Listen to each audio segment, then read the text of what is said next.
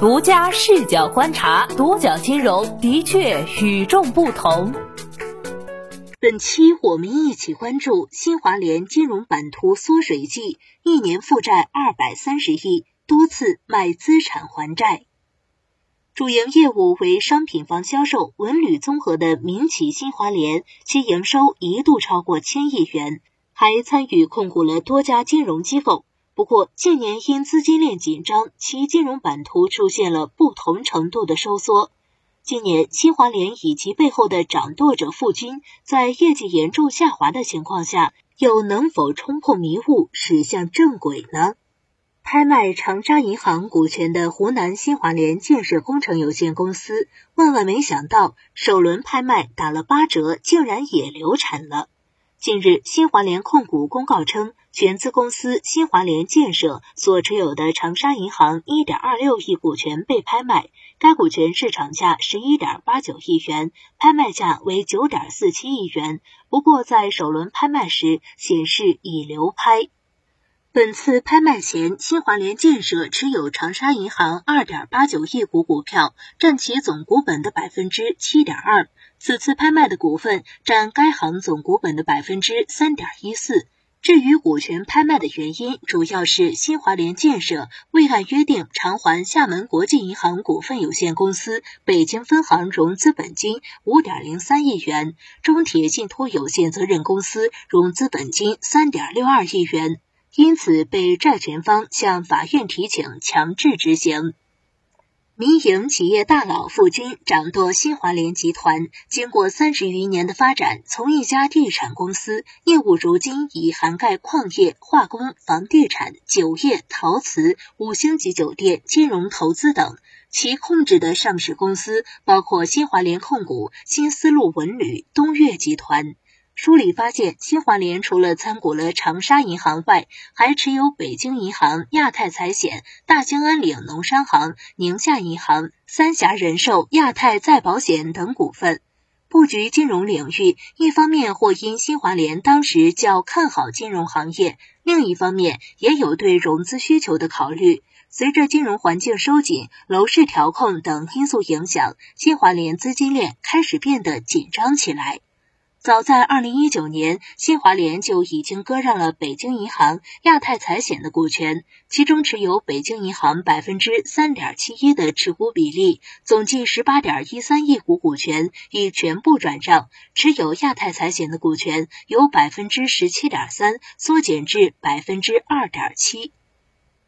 出售亚太财险的股权主要因为2020年1月民生信托对新华联控股尚未到期的信托贷款申请强制执行，执行标的达 22.46 亿元。新华联控股以资抵债，将手中持有的亚太财险 17.3% 的股权转手给民生信托，该股权在今年年初完成了交割。新华联参股的宁夏银行、持股的大兴安岭农商行的股权也被司法冻结或质押，其中新华联在宁夏银行持有的 2.7 亿股股权全部遭质押及冻结，占股本的 12.47%。新华联还将大兴安岭农商行第一大股东的位置拱手让出。根据联合资信评级7月19号披露的评级报告称，新华联控股将持有的大兴安岭农商行9000万股权作出质押，对外质押股份数量占持股总数的 71.43%， 质押接收方为塔河农商行。新华联在大兴安岭农商行持股比例为 18%。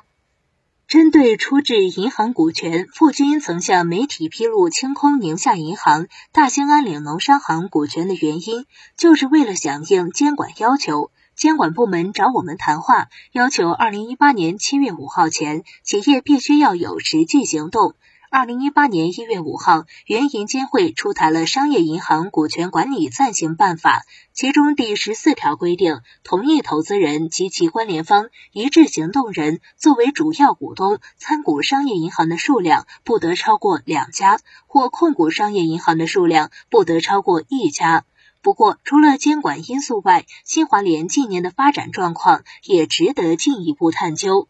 2020年是新华联集团创业30周年，这一年新华联集团营收首破1000亿大关。新华联对金融机构产生兴趣是在2007年，当年年底新华联入股长沙市商业银行，随后又参股组建了天津滨海农商行。2010年新华联入股宁夏银行 1.2 亿股，又陆续在2015年、2016年、2017年完成大规模受让增持，持股数量增至 2.7 亿股，成为该行第二大股东。2012年新华联控股通过参与大兴安岭农商行增资扩股，入股该行9000万股，并于2018年再次参与增资，持股数量升至 1.26 亿股，占该行总股本的 18%， 成为该行第一大股东。2016年4月，北京银行成为新华联的6亿入股对象。当年的6月份，新华联以 62.6 亿元大举购入该行股票，又在当年最后3个月继续耗资近70亿元增持。截至2016年末，新华联控股北京银行股权达15亿股，超过北京国资公司，跻身北京银行第二大股东。后来又经过分红送股及小规模增持等，其持股数量进一步增至 18.13 亿股。经粗略测算，新华联控股用于增持北京银行股份的资金超过150亿元，平均每股持股成本约为 8.8 元左右。也是在2016年4月，新华联与重庆高科等6家公司共同组建了三峡人寿，其中新华联与另外3家股东对三峡人寿持有相同的股份，持股比例 20%。新华联危机出现端倪是新华联文旅子公司的一款同业拆解纠纷。时间回溯到2019年11月，新华联控股集团财务有限责任公司向湖南出版投资控股集团财务有限公司拆借3亿元本金和利息，由新华联集团担保，拆借时间1周。这笔资金因未按约定时间还款，被后者起诉。2019年12月25号，深交所对新华联文旅下发问询函，剑指新华联文旅流动性问题。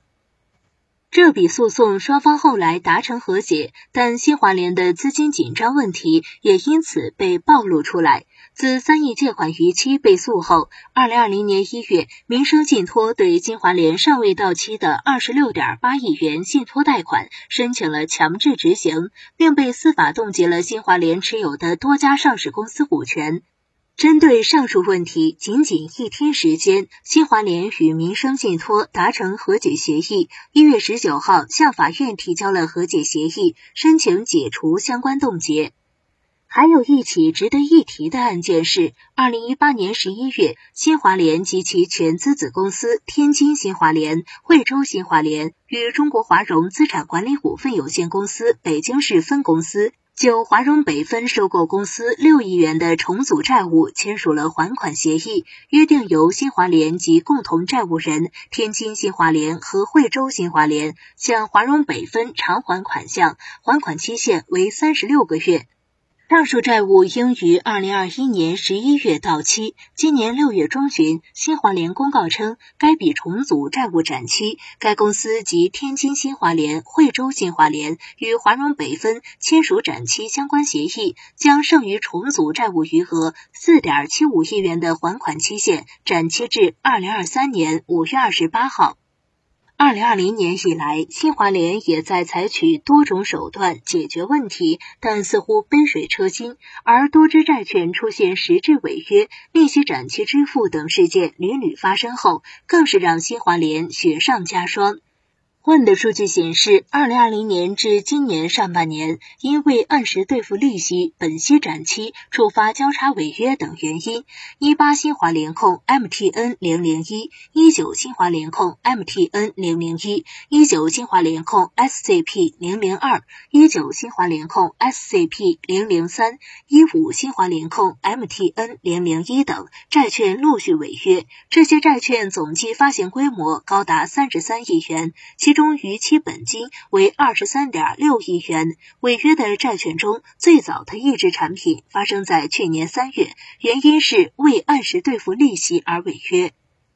投资机构嗅到新华联资金困局后，将其诉诸法庭。因公司债券纠纷案，2021年3月初，河北银行将新华联控股告上法庭，判令新华联公司按照河北银行持有的面值2亿元15新华联 MTN001 中期票据债券，向河北银行支付本息约 2.14 亿元的本金及相应利息。一审的审理结果，新华联应按照募集说明书向河北银行支付本金及利息，后来新华联上诉，不过被法院驳回。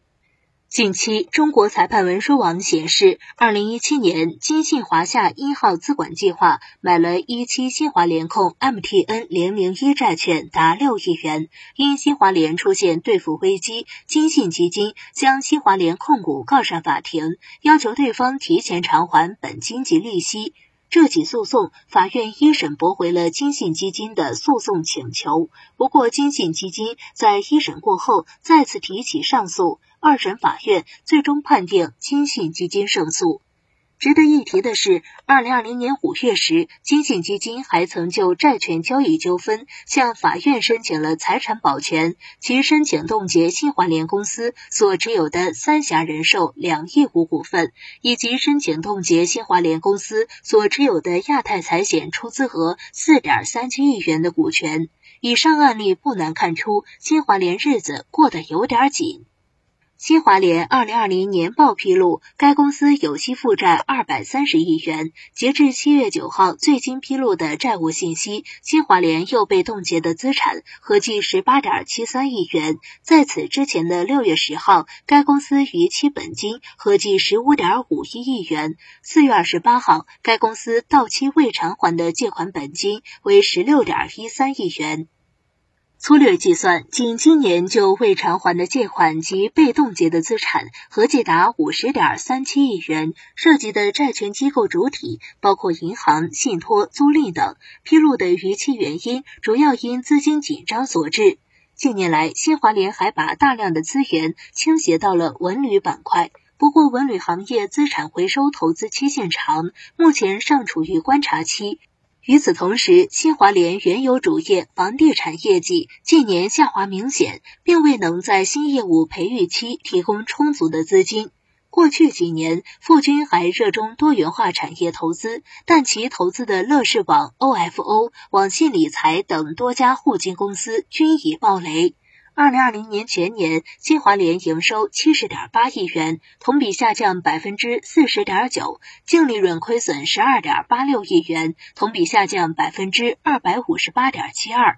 从营收超1000亿的民企到债券违约，兑付进展缓慢，频繁减持金融机构股权，资金遭冻结等，公司偿债压力不断凸显。另外方面，新华联似乎演绎了一个企业多元化转型不成功的案例。你对新华联的未来怎么看？欢迎讨论。好的，以上就是本期的全部内容，谢谢收听，咱们下期再见。